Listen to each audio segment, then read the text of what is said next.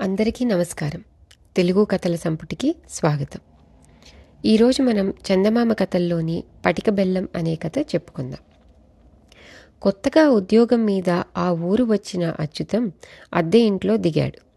అతను రోజు కచేరీకి వెళ్ళి వచ్చే దారిలో చిన్న పెంకుటిల్లు ఉన్నది. ఆ ఇంటి అరుగు మీద యాభై ఏళ్ళావిడ కూర్చుని ఉండేది. ఆమె రోజు అభిమానంగా అచ్యుతం కేసి చూస్తూ ఉండేది.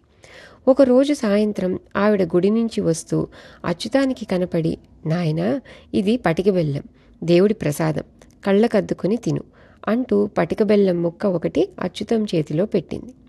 అచ్యుతం పటిక బెల్లం నోట్లో వేసుకున్నాడు. తరువాత ఇద్దరూ కబుర్లు చెప్పుకుంటూ నడక సాగించారు. ఆమె అచ్యుతంతో నిన్ను చూస్తుంటే మా తమ్ముణ్ణి చూస్తున్నట్టే ఉంటుంది. వాడు పొరుగుళ్ళో కరణం. వాడంటే నాకు పంచ ప్రాణాలు వాడికి మాత్రం నా నీడే గిట్టదు అంటూ కళ్ళ నీళ్ళు పెట్టుకున్నది. ఆమె తన గోడు చెప్పుకున్నది. ఆవిడ పేరు అచ్చాయమ్మ. భర్త పోయి ఐదేళ్ళు దాటింది. పిల్లలు లేరు. ఒక్క తమ్ముడు మాత్రం ఉన్నాడు. భర్త పోయాక తమ్ముడి ఇంట గాడిద చాకిరీ చేసింది. అయితే తమ్ముడి భార్య ఆమెను హీనంగా చూడటమే కాక భర్తతో లేనిపోని చాడీలు చెప్పేది. అవి నమ్మి తమ్ముడు ఆమెను కొట్టవచ్చేవాడు. అన్నీ సహించి ఆమె అక్కడే పడి ఉండేది. రెండేళ్ళ క్రితం తమ్ముడు ఇంట్లోంచి తరిమేస్తే ఈ ఊరు వచ్చి ఉంటున్నది. అచ్చాయమ్మ అచ్యుతానికి తనను గురించి అంతా చెప్పి నాయనా ఈ ఒంటరి బతుకు మీద రోత పుడుతున్నది. ఎన్ని చేసినా మా తమ్ముణ్ణి మర్చిపోలేకుండా ఉన్నాను. నువ్వైనా నాతో అప్పుడప్పుడు ఇక్కడికి వచ్చి మాట్లాడుతూ ఉంటే తృప్తిగా ఉంటుంది అంటూ కన్నీళ్ళు తుడుచుకున్నది. అచ్యుతానికి ఆమె మీద జాలి పుట్టుకొచ్చి అలాగే వచ్చిపోతూ ఉంటాను అక్కయ్య అన్నాడు. ఆ జవాబుకు ఆమె మురిసిపోయి అప్పటికప్పుడు వంట చేసి అచ్యుతం చేత కొసరి కొసరి తినిపించింది. ఆ రోజు నుంచి అచ్యుతం తరచుగా ఆమె ఇంటికి వెళుతూ ఉండేవాడు. ఆమె కూడా అచ్యుతం ఇంటికి వచ్చి అతడు కచేరీకి వెళ్ళాక ఇల్లు సర్ది బట్టలు ఉతికి రాత్రి భోజనం సిద్ధం చేసి ఉంచేది. ఒకరోజు రాత్రి అచ్యుతం ఇంటి తలుపు ఎవరో దడదడా బాదారు. అచ్యుతం పోయి తలుపు తీసేసరికి వాకిట్లో అచ్చాయమ్మ గడగడా వణికిపోతూ కనిపించింది. సంగతేమిటి? ఎందుకా భయం? అంటూ అచ్యుతం లోపలికి దారి తీశాడు. అచ్చాయమ్మ లోపలికి వచ్చి పెద్ద చెంబు నిండా మంచినీళ్ళు తాగి జరిగింది చెప్పింది. ఆమెకు నిద్ర పట్టబోతుండగా పెరట్లో ఏదో అలికిడి అయింది. ఆమె కిటికీలోంచి చూడగా పెరట్లో మొక్కలు తింటూ గేదె ఒకటి కనిపించింది. ఆమె పెరటి తలుపు తెరిచి గేదెను అదిలించి వచ్చి తలుపు మూస్తుండగా మెడను చల్లగా ఏదో తాకింది. అచ్చాయమ్మ భయం కొద్దీ కేక వేయబోయి తల తిప్పేంతలో గుప్పెట కత్తి పట్టిన నల్లటి వాడొకడు గోల చేయకుండా మెడలో ఉన్న గొలుసు చేతికున్న బంగారు గాజులు ఇచ్చేయి అరిచావో పీక తెగిపోతుంది అన్నాడు కరుకుగా. ఇంతలో అదృష్టవశాత్తు గస్తీ తిరుగుతున్న రక్షక భటుడు అటుగా వచ్చాడు. దొంగ పళ్ళు కొరుకుతూ ఇప్పటికి బతికిపోయావు. ఈ బంగారం వదులుతాననుకున్నావా? చూస్తుండు అని పారిపోయాడు. భయంతో ప్రాణాలు కడబట్టగా అచ్చాయమ్మ ఏం చేయాలో తోచక ఆ రక్షక భటుడికి కాస్త వెనక్గా నడుస్తూ అచ్యుతం ఇంటికి వచ్చేసింది. ఈ నగలు మా అమ్మవి. మొగుడు చచ్చిన దానికి నగలెందుకు? నా పెళ్ళానికివ్వు అంటూ వేధిస్తున్నాడు నా తమ్ముడు. నాకున్న ఆస్తి అంతా ఈ నగలే. ఈ నగలు ఇప్పుడే ఇచ్చేస్తే చచ్చాక నా శవాన్ని దహనం చేసేవాళ్ళు కూడా ఎవరూ ఉండరు.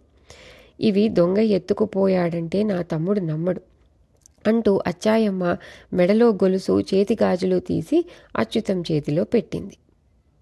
ఆ తరువాత వారం తిరగకుండానే ఆమె అచ్యుతంతో దొంగ భయంతో నాకు రాత్రుల్లో నిద్రలేదు. కాపలా కాయలేని సొత్తును దగ్గర ఉంచుకోవటం మనిషికి నరకం. ఆ నగలు నా తమ్ముడి ముఖాన కొట్టేస్తాను అన్నది.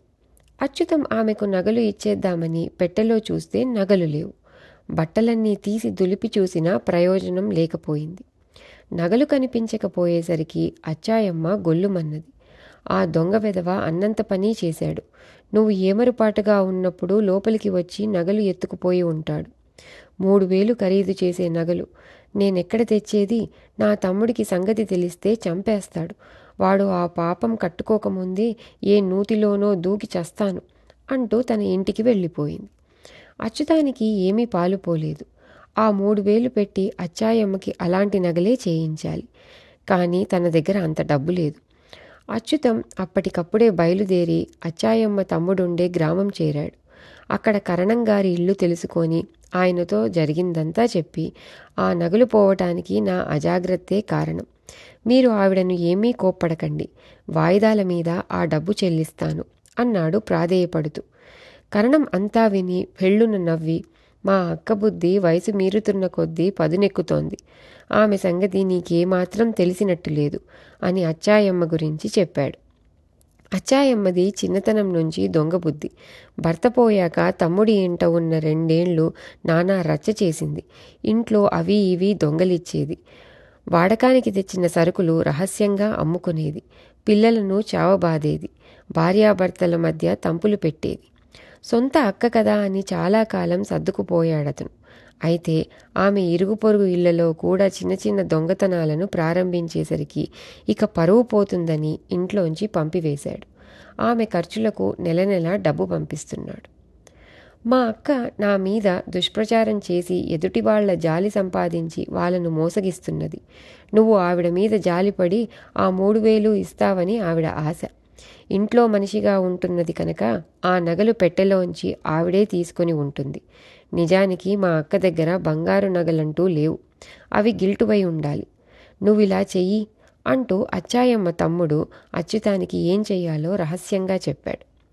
అచ్యుతం ఇంటికి తిరిగి రాగానే అచ్చాయమ్మ ఆత్రంగా నగలు దొరికాయా? అని అడిగింది. నేను మీ తమ్ముడి ఊరు వెళ్ళొస్తున్నాను. మీకింకేం భయం లేదు. నగల ఖరీదు ఐదు వేలని మీ తమ్ముడు వాదించాడు. చేసేది లేక ఐదు వేలు ఇచ్చి వస్తున్నాను అన్నాడు అచ్యుతం.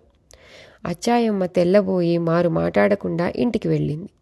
ఆ మర్నాడు ఆమె చీకటితోనే బయలుదేరి తమ్ముడుండే ఊరికి వెళ్ళి వాకిట్లో ఆయన కనిపించగానే ఏరా పాపిష్టి వెదవ ఆ గిల్టు నగల ఖరీదు ఐదు వేలా? నాకు రావాల్సిన డబ్బు మధ్యలో నువ్వు గద్దలా తన్నుకుపోతావా? ఆ ఐదు వేలు వెంటనే కక్కు. నేనసలే మంచిదాన్ని కాదు అన్నది కోపంగా. వస్తూనే అక్షింతలు వేస్తున్నావా? అవును పెద్దదానివి కనుక నీకు ఆ అర్హత ఉన్నది. కానీ ఒకటి ఈ వయసులో డబ్బు కాపీనంతో మోసాలకు దిగావంటే చచ్చి దయ్యానివవుతావు. హాయిగా దైవచింతన చేస్తూ మా ఇంట్లోనే ఉండు అన్నాడు అచ్చాయమ్మ తమ్ముడు. ఆమె వెనకనే బండిలో వచ్చిన అచ్యుతం ఆ మాటలన్నీ విని అచ్చాయమ్మతో నిన్ను అక్క అని పిలిచినందుకు సిగ్గుపడుతున్నాను. నమ్మించి ఎంత మోసం చేశావో? అన్నాడు అసహ్యపడుతూ. అచ్చాయమ్మకు తలకొట్టేసినట్టయింది. అచ్చాయమ్మ తమ్ముడు కరుణం అచ్యుతంతో నువ్వు కుర్రవాడివి. అయినా ఈ అనుభవంతో కొంత లోకజ్ఞానం అలవర్చుకోవాలి. పటిక బెల్లం పటిక చూపులకు ఒకేలా ఉంటాయి. ఏవేవో తెలుసుకోకుండా నోట పెట్టుకుంటే నోరంతా చేదవుతుంది. మనుషుల్లో కూడా అలా పటిక లాంటి వాళ్ళు బెల్లం లాంటి వాళ్ళు ఉంటారు అన్నాడు. ఇది కథ. తిరిగి ఇంకో కథతో మళ్ళీ కలుద్దాం. అంతవరకు సెలవు.